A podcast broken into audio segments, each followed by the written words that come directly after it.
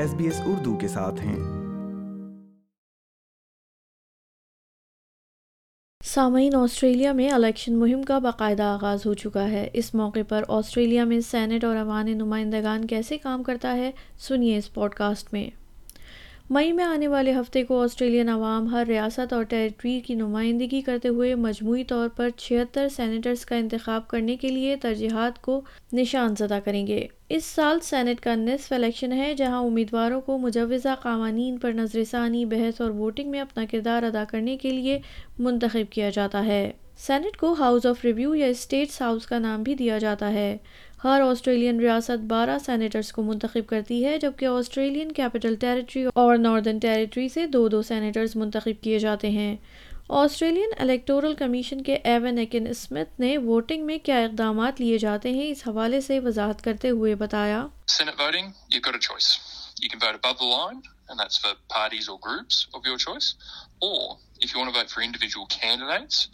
You can vote below the line. Uh, so the voting instructions, one to six at least above the line, if that's the way you choose to vote, or at least one to 12 below the line. So that's the choice that you've got when you're voting in the Senate. Senate کے سفید ballot paper پر voters اپنی ترجیحی پسند کی نمائندگی کرنے کے لیے ایک سے چھ نمبر تک ڈالتے ہیں پیپر ووٹ کو لائن کے اوپر بھرا جا سکتا ہے یا انفرادی پسند کے لیے لائن کے نیچے کم از کم بارہ باکسز بھرنا ہوں گے لاٹروب یونیورسٹی کے ریسرچ فیلو آئن ٹولک نے اس سال ہونے والے نصف الیکشنز کی وضاحت کرتے ہوئے کہا So uh, half of the uh, 12 senators in each state are up for election, so that's six in each state. It's important for uh, the governing uh, party to have control of the Senate if they want to get their legislative program through. Senators چھ سال کے عرصے کے لیے منتخب ہوتے ہیں، جن میں سے نصف کو ہر تین سال بعد منتخب کیا جاتا ہے، جبکہ ٹیریٹری کے سینیٹرز صرف تین سال کا عرصہ خدمات فراہم کرتے ہیں۔ الیکشن کے بعد سینٹ کے نتائج آنے میں کئی ہفتے لگ سکتے ہیں، جب تک مکمل گنتی نہیں ہو جاتی، جس کے بعد کامیاب سینیٹرز کا اعلان کیا جاتا ہے۔ اور اب بات کرتے ہیں ایوان نمائندگان کی۔ جہاں پارلیمان کے ایوان زیریں کا تعین وفاقی انتخابات میں پولنگ کے دن یا اس سے پہلے ترجیحی ووٹنگ کے ذریعے ہوتا ہے۔ جو سیاسی جماعت ایوان زیریں میں سب سے زیادہ نشستیں حاصل کرتی ہے، وہ حکومت بنانے کی اہل ہوتی ہے۔ مکمل وفاقی انتخابات عمومی طور پر ہر تین سال بعد ہوتے ہیں، جب ایوان زیریں اور نس سینٹ کو منتخب کیا جاتا ہے۔ ایوان زیریں کو پیپلز ہاؤس یا ہاؤس آف گورنمنٹ بھی کہا جاتا ہے۔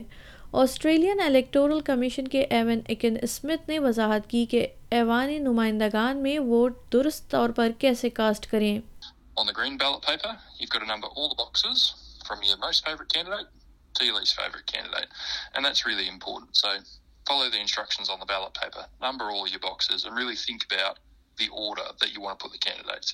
انہوں نے بتایا کہ آسٹریلیا میں ایک سو اکیاون ڈویژن ہیں اور ہر ایک کے لیے ایک رکن منتخب کیا جاتا ہے۔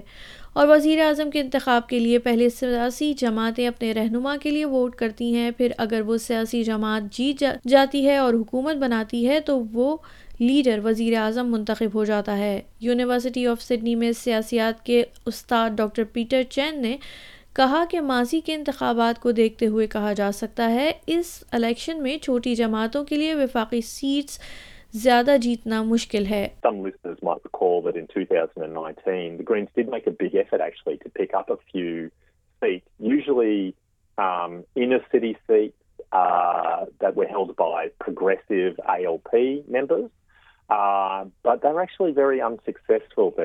رائے دہندگان کا تعین آبادی کے لحاظ سے کیا جاتا ہے، لہٰذا ہر ایک کے ووٹروں کی تعداد یکساں ہوتی ہے۔ ایوان نمائندگان میں منتخب افراد کو رکن پارلیمان کہا جاتا ہے۔ حکومت بنانے کے لیے ایوان نمائندگان میں اکثریت حاصل کرنے کے لیے چھہتر سیٹوں کی ضرورت ہوتی ہے۔ سامعین، آپ سن رہے تھے ایس پی ایس اردو پر۔ انتخابات کے حوالے سے ایوان نمائندگان اور سینٹ میں ووٹنگ کے طریقے پر یہ پوڈ کاسٹ۔ لائک کیجیے شیئر کیجیے تبصرہ کیجیے فیس بک پر S B S Urdu follow کیجیے